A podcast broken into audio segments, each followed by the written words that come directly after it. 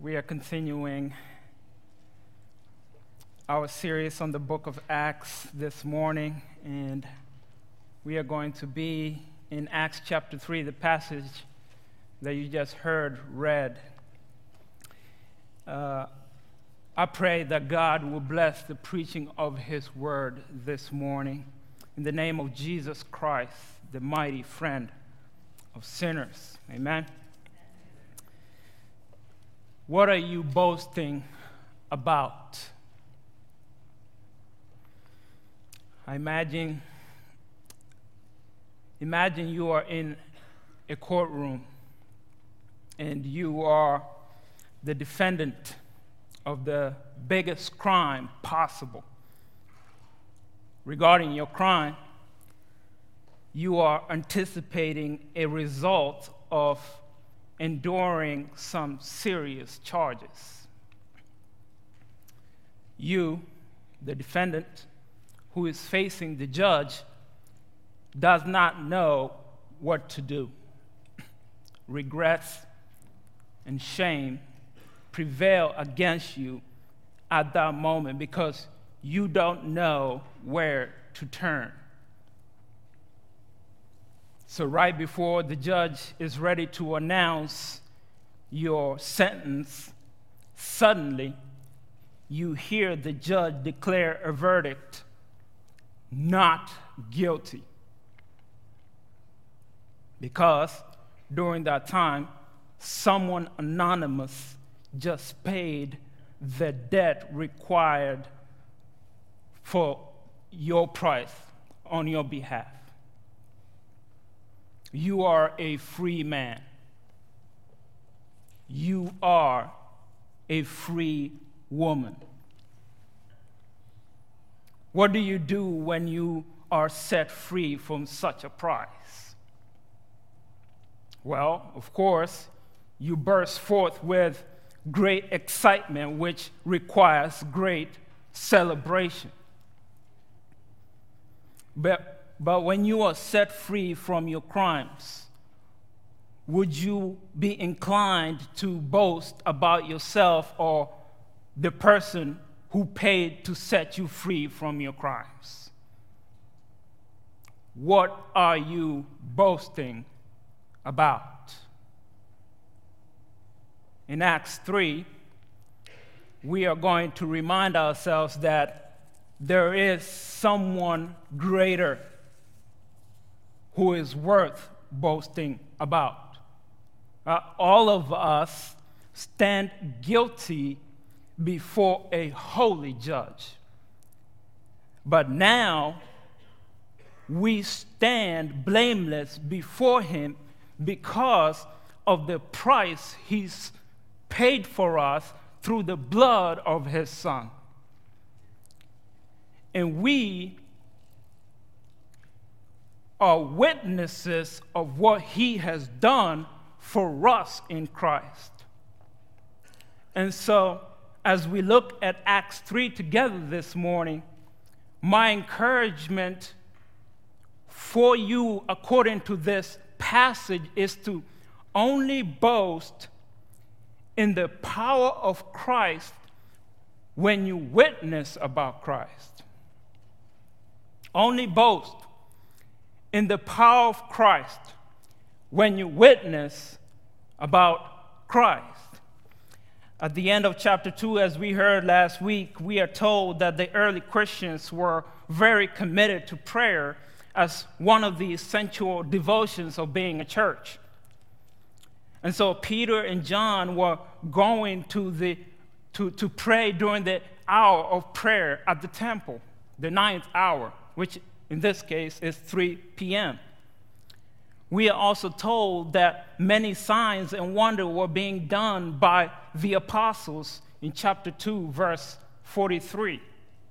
So here in Acts chapter 3, the passage reveals a story about one of those signs and wonders when Peter and John were going up to the temple to pray. We can think of at least three ways to ponder this text together. First, we see the unexpected gift. Thus, verses 1 to 10. Second, the necessary address from Peter regarding the gift. Thus, verses 11 through 16.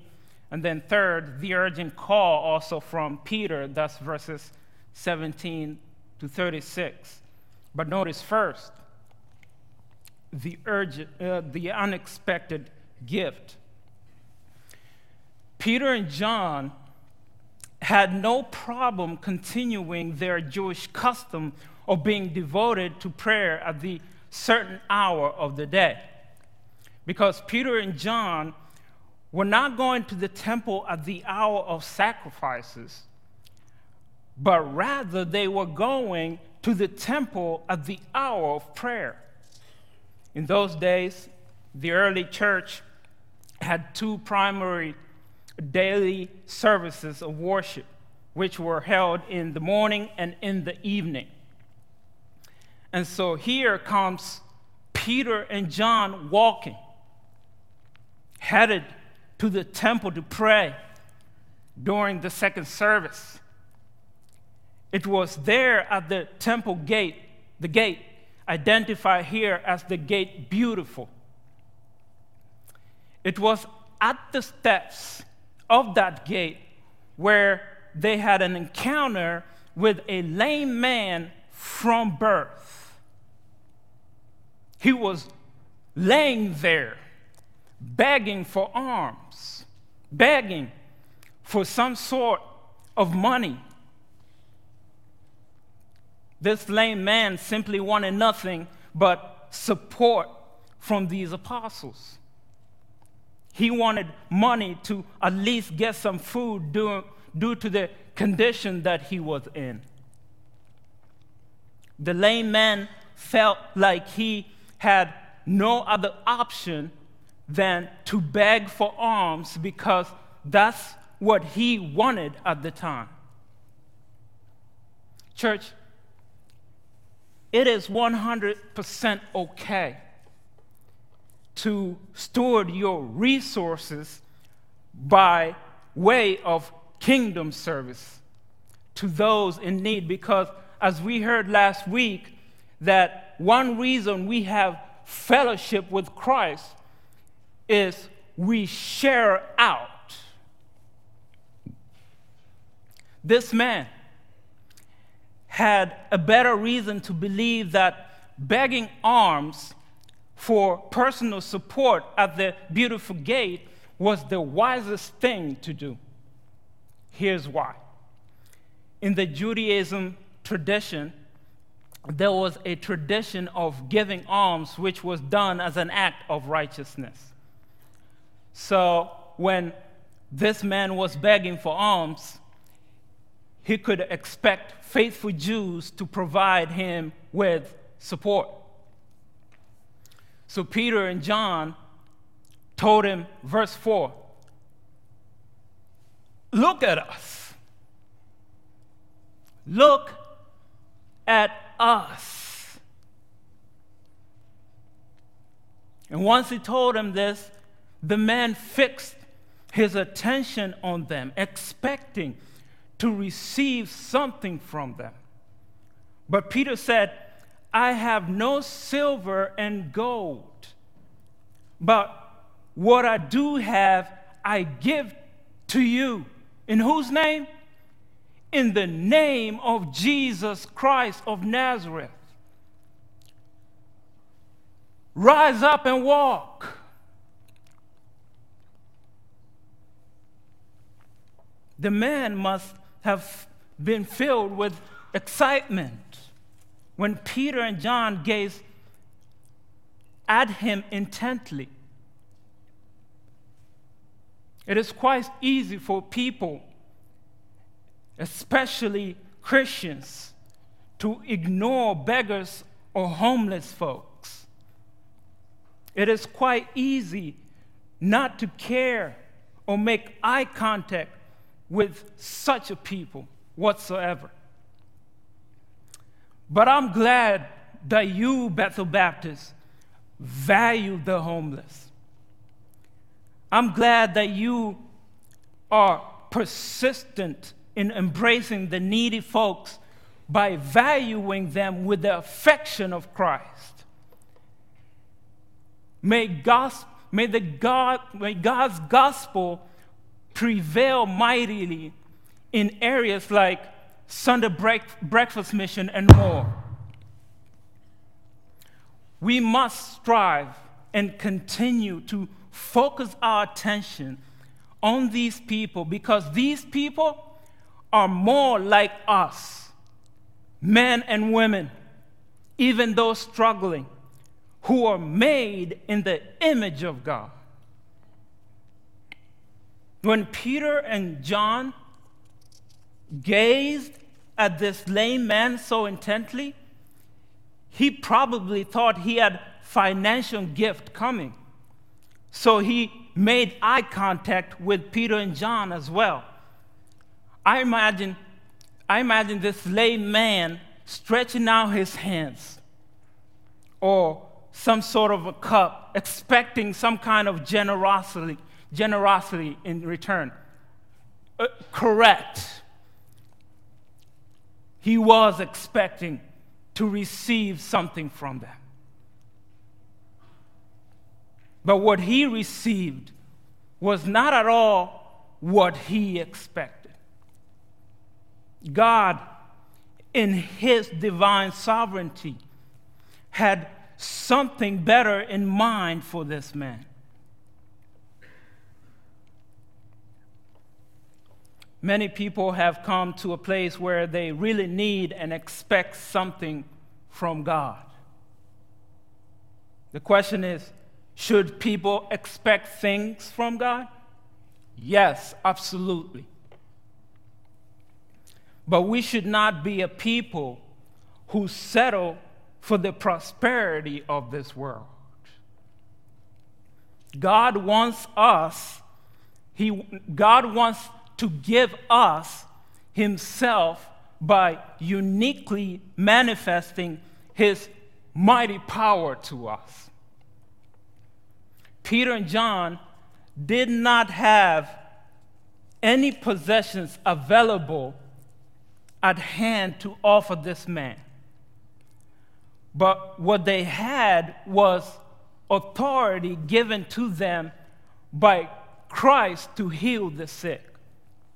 We see in verse 6, Peter declared, What I do have, I give to you.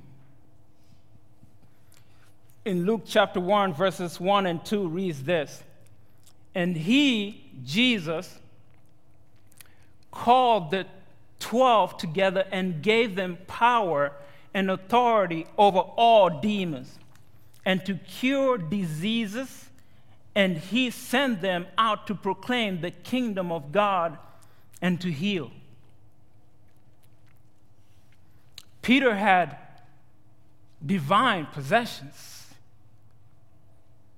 He had God given authority and power to perform signs and wonders to other people because Jesus himself commissioned him and the rest of the apostles to do this he had the authority to perform this miracle.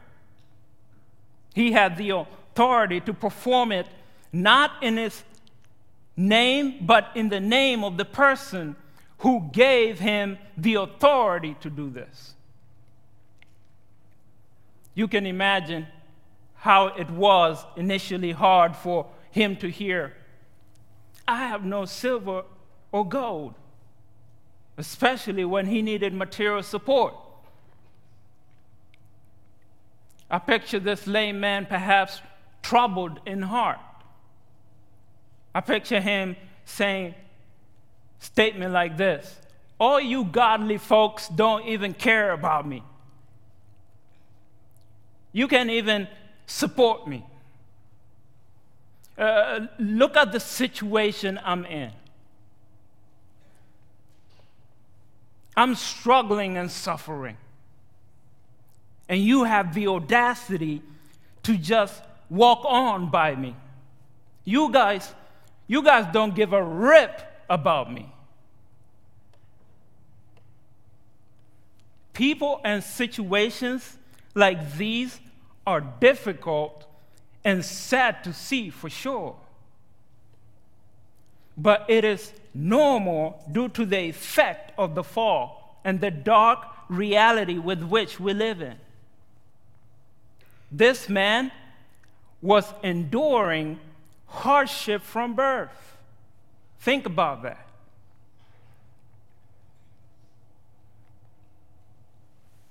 But Peter and John has something greater than just supporting his financial need. They wanted to give him something much greater.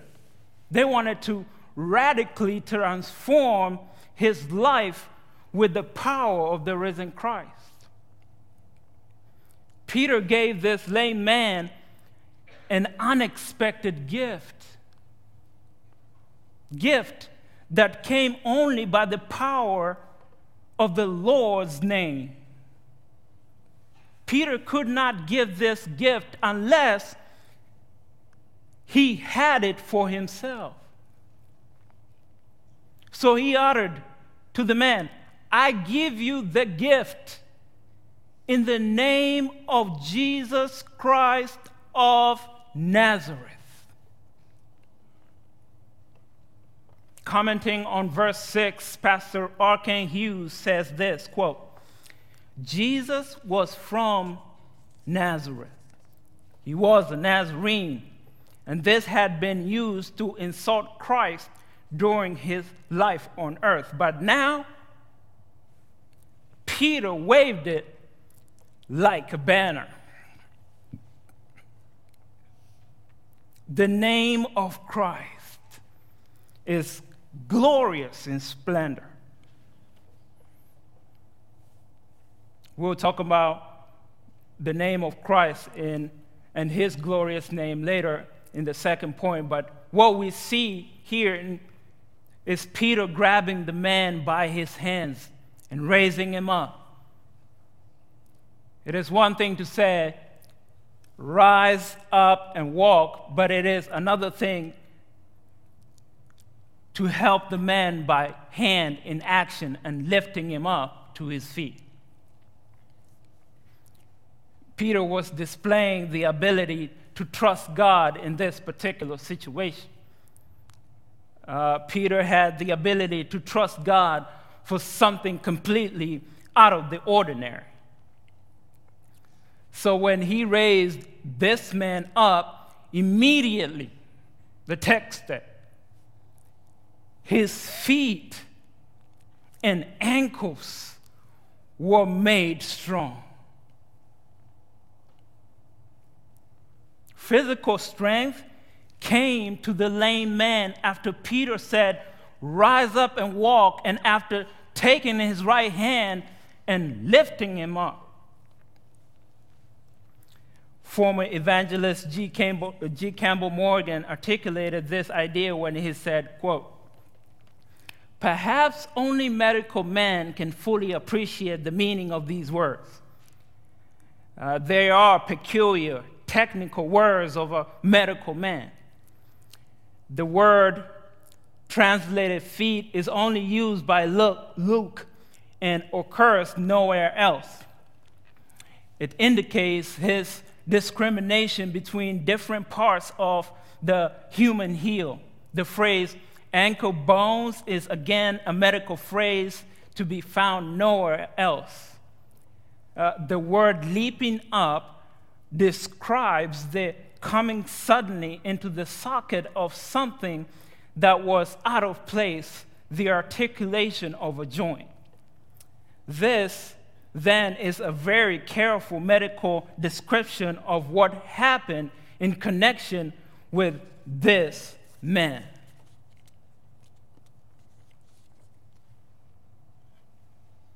As soon as this man was healed, the formerly lame man did three good things. First, he associated with the apostles. The text says he entered the temple with them. Second, he immediately began to use what God had given him walking and leaping. And then, third, he began to praise the name of God. See, this man was more than 40 years old. How do we know that? Acts chapter 4, verse 22. He had been disabled all his life from birth, and everyone knew about him. God's timing is just as important as His will. It was for the greater glory of God that this man received the unexpected gift from the divine power of God through his apostles, causing many to be filled with wonder and amazement. So, what did Peter do when people wondered about this? He gave them our second point, which is the necessary address. Look at verse 11 again with me. It says, While he, the lame man, clung to Peter and John, all the people, utterly astounded, ran together to them in the portico called Solomon's. And when Peter saw it, he addressed the people Men of Israel, why do you wonder at this?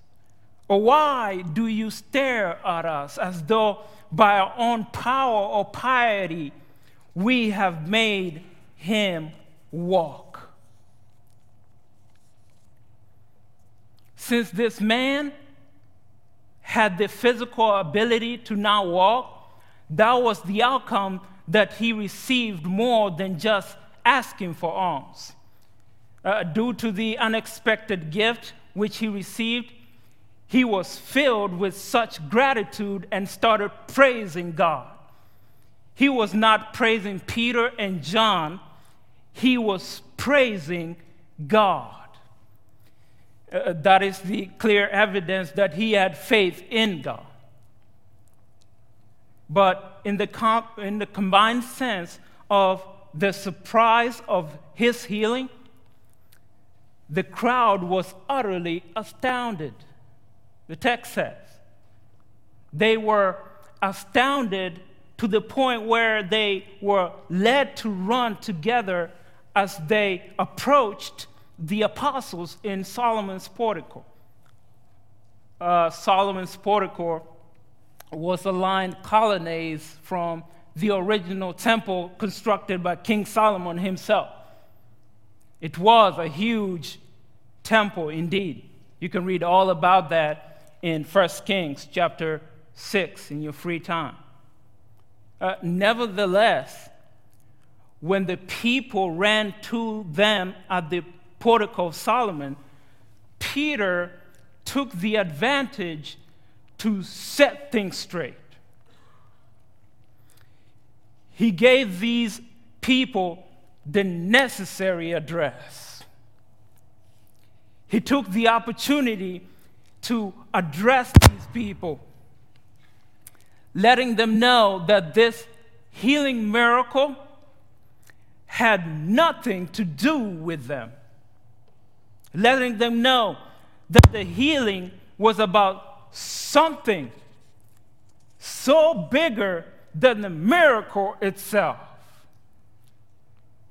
Listen to what he told them in verse 12 Men of Israel, why do you wonder at this? Or why do you stare at us as though by our own power or piety we have made him walk. The God of Abraham, the God of Isaac, and the God of Jacob, the God of our fathers, glorified his servant Jesus, whom you delivered over and denied in the presence of Pilate when he had decided to release him.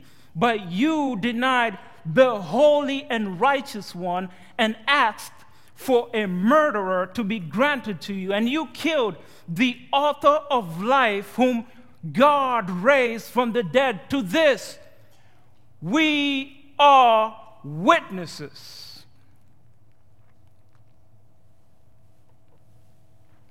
What a glorious testimony. Peter and John boasted of the power of Christ as witnesses of Christ. The formerly lame man certainly had great experience. Yet Peter knew that that wasn't ultimately that what the crowd needed to hear. They needed to hear about the one who accomplished the miracle. So he told, he took the initiative to tell about the power of Christ and the gospel of Christ. He took the opportunity to tell them the miracle has nothing to do with us. Why do you stare at us? Why do you wonder at us? The fact that this man is walking has nothing to do with our own power, has nothing to do with our own piety. This was a vital, necessary address because Peter knew that the only saving power comes not by seeing or hearing about miracles, but rather only by through hearing the word of Christ. Romans 10 17. Peter refused to take credit for this sign.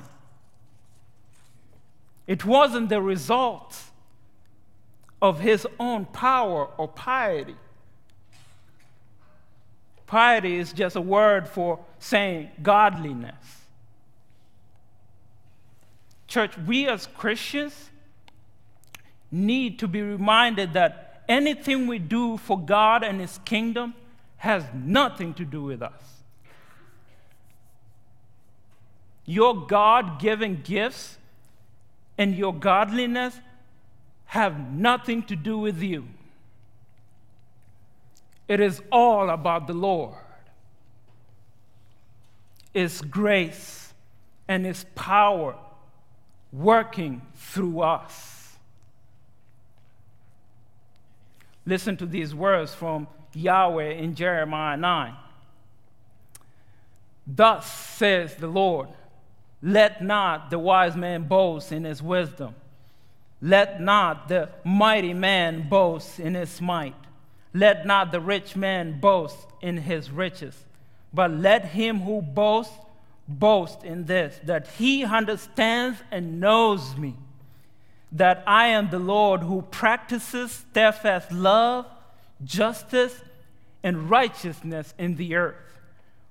For in these things, the Lord says, I delight, declares the Lord. What about this one? Psalm 115, verse 1.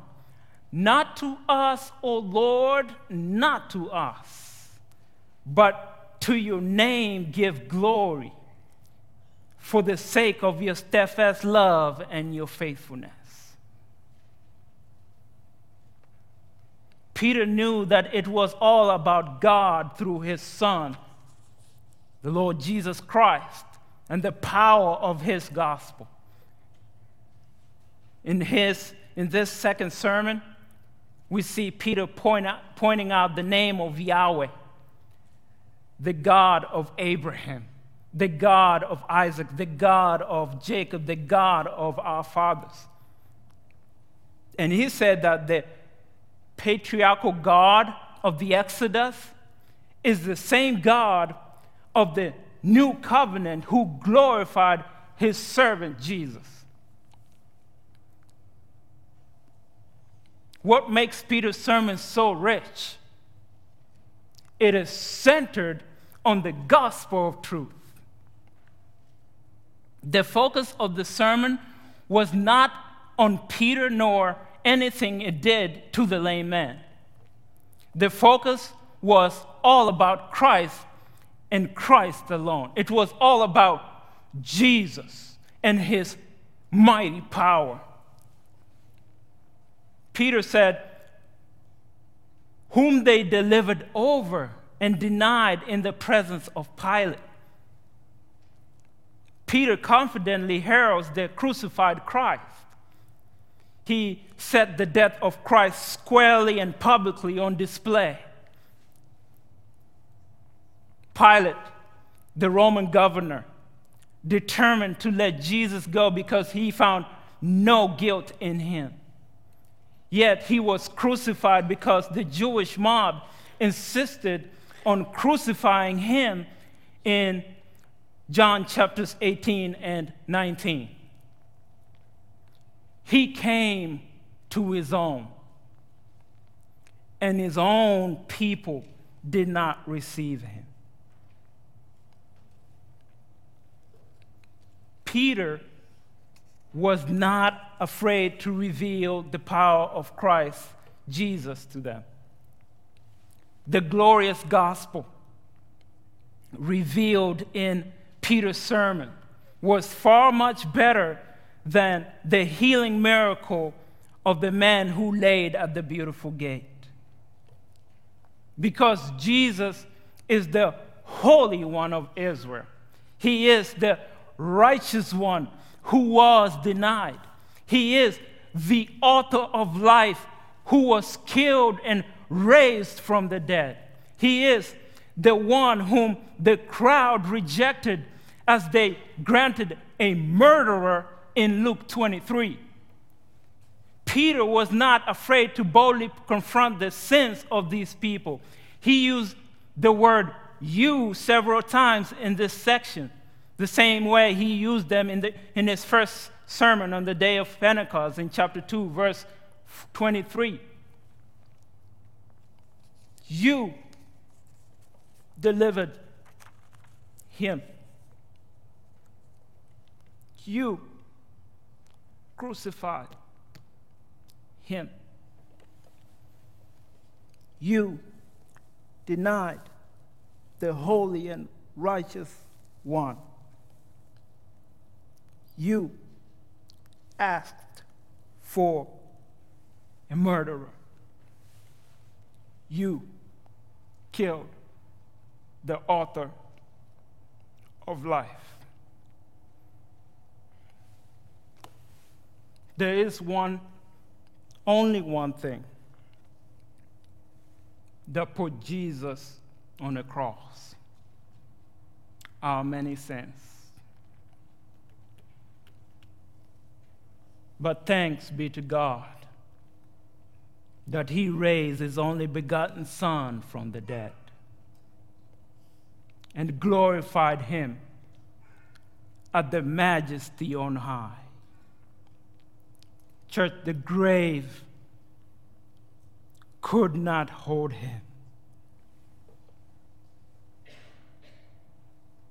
And because of his resurrection, the apostles then and we today must remain united as witnesses by the power of Jesus. It is his name, Peter said. By faith in his name, he has made this man strong. The man whom you see and know. Yes, the faith that is through Jesus has given this man perfect health in the presence of you all.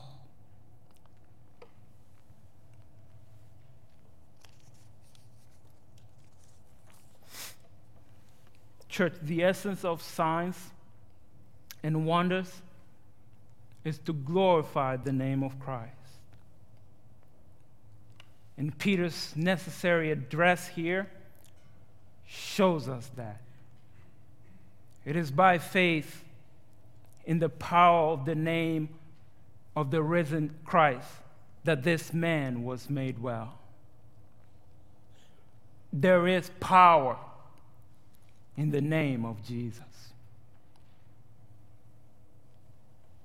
And so you should only boast in the power of Christ when you witness about Christ. Listen to Paul in Galatians 6, verse 14. But far be it from me to boast except in the cross of our Lord Jesus Christ, by which the world has been crucified to me, and I to the world. This miracle happened in the authority and the power of Jesus. It did not happen under the authority and the power of Peter and John. Peter would not take credit for the faith that was exercised by the man in the healing miracle. He honored and exalted the name of Christ. Listen, our fleshly temptation has the tendency to lead us to always think that when we do good to other people, then we should boast about our own reputa- reputation, reputation and well-being. Having that kind of mindset is a very bad place to be. When we as Christians do good to other people in this world and in the surrounding neighborhood of North Wilmington, whether it is your neighbors, co workers, or even the people you run into in the streets or stores. We should only do good through faith in the power, powerful name of Jesus Christ alone. Not ours or anybody else's. Christ alone. 1 Corinthians 4, verse 7 says this For who sees anything different in you? What do you have that you did not receive?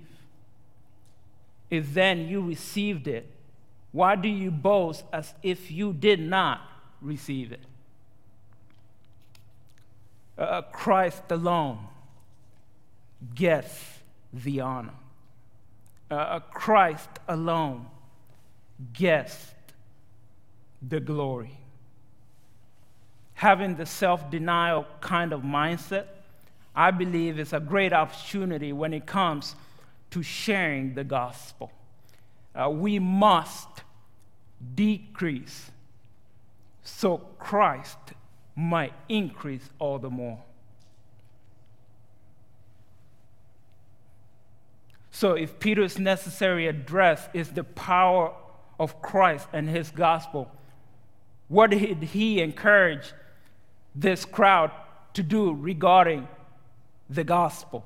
Well, we see here in verses 17 to 26, Peter pleaded with them by giving them, point number three, the urgent call. He said, And now, brothers, verse 17. I know that you acted in ignorance, as did also your rulers. But what God foretold by the mouth of all the prophets, that his Christ would suffer, he thus fulfilled. Repent therefore and turn back that your sins may be blotted out uh, Peter pointed out their sins, but he never showed any hate for them.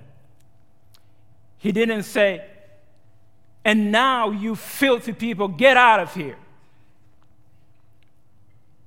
No, he called them brothers. Very sympathetic. But notice in the previous verses, verses 13 and 14, Peter accused them of denying Christ. here he simply told them that they acted in ignorance. He was trying to help them recognize that they had rejected the Messiah. He was trying to help them see that they stood guilty before a holy God. Church, ignorance of Christ is a sin towards Christ. Father, forgive them, for they know not what they do, was the cry of the Savior at the cross in Luke 23, verse 34. So, regardless of all their ignorance and sin, uh, God's plan cannot be thwarted. Only God can use the worst of evil and bring about ultimate goodness for his glory. Peter urged them, Repent, therefore, and turn back, that your sins may be blotted out. See, in his first sermon, when the crowd heard him preach, they asked, What shall we do? Peter then gave them the urgent call repent and be baptized, every one of you, in the name of Jesus Christ for the forgiveness of all your sins. But here, he told them, he told this set of crowds to repent and turn back. I don't think there, I don't think there is a sort of distinction. His goal was certainly to urge them to repent and believe. Repentance is not merely feeling sorry for your sins. True, genuine repentance is gut wrenching hate towards your sin to the point where you want to slay it on the throat. Repent and turn back. Turning back is a glorious word of hope. It is an urgent call to come back to the Lord. Peter was basically saying, kill sin and look to Christ. Turn to the Lord that your record of debt might be erased. Do you want to see God the Father in glory? Repent from sin and turn to Christ by faith. What is the benefit of repenting and turning back to Christ? Repent and turn back. So, verse 20 times of refreshing may come from the presence of the Lord, that he may send the Christ appointed for you, Jesus. Peter was referring to the times when Jesus will return and rule the earth in righteousness. Peter went so far as to say that he, the Father, may send the Christ. When the full number of God's people repent and turn to Christ, God the Father will send his Son Jesus to return in glory. In Matthew 24, verse 14, Matthew declares this And this gospel of the kingdom will be proclaimed throughout the whole world as a testimony to all nations, and then the end will come. The hasten of the second, of the second coming of Christ is driven when we proclaim the good news of the kingdom.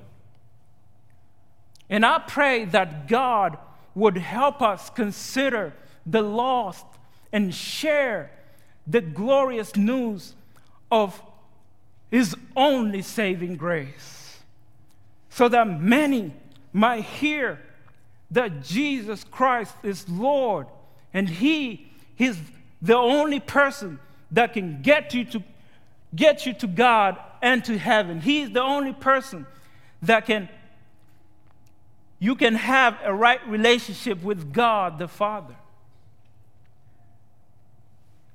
Peter made it so explicit in verse 21 that Jesus will remain in heaven until the time of the restoration of all things. Turning to Christ is one of the many restoration of all things.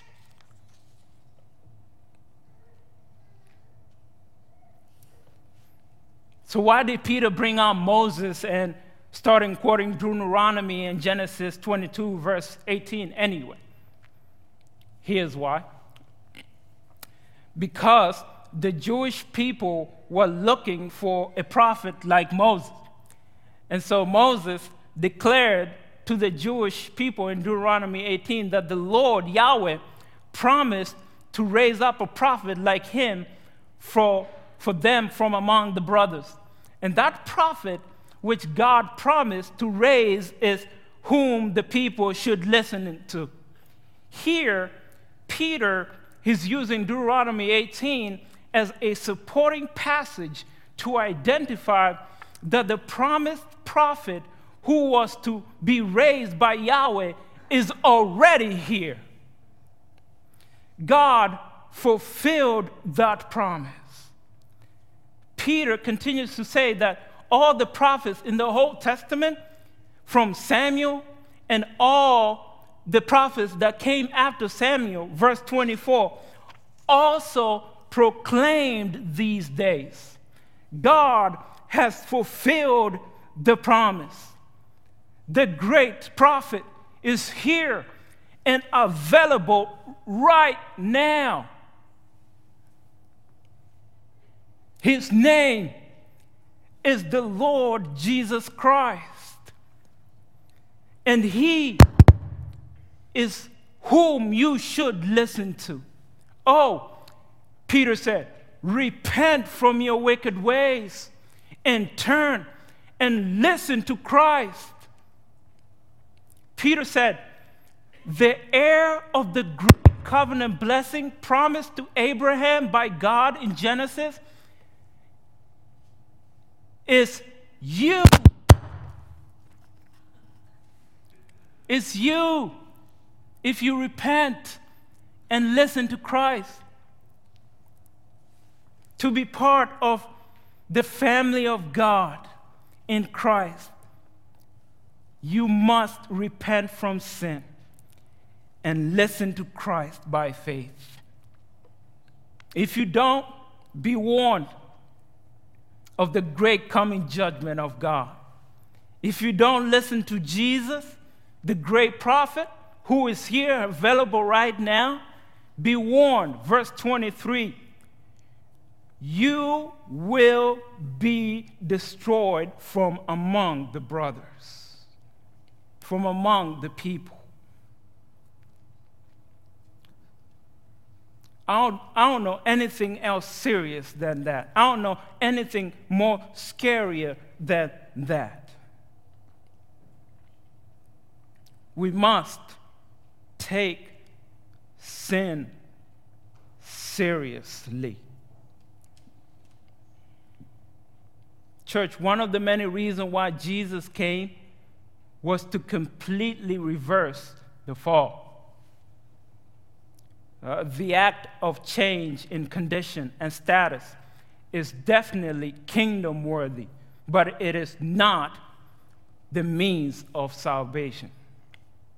You might not be physically healed in this world, but in Christ, you are completely healed in the next. The unexpected gift was a sign of healing to the lame man at the gate, which pointed to the necessary address, which is the gospel of Jesus Christ. And what do we do with this gospel? We give heed to the urgent call to repent of sin and turn back to the living Savior. If you have trusted in Christ and recognize that you have been set free before a holy judge, continue to be witnesses by the power of Christ. as you continue being witnesses by the power of Christ, church, only boast in the power of Christ when you witness about Christ. Let us pray.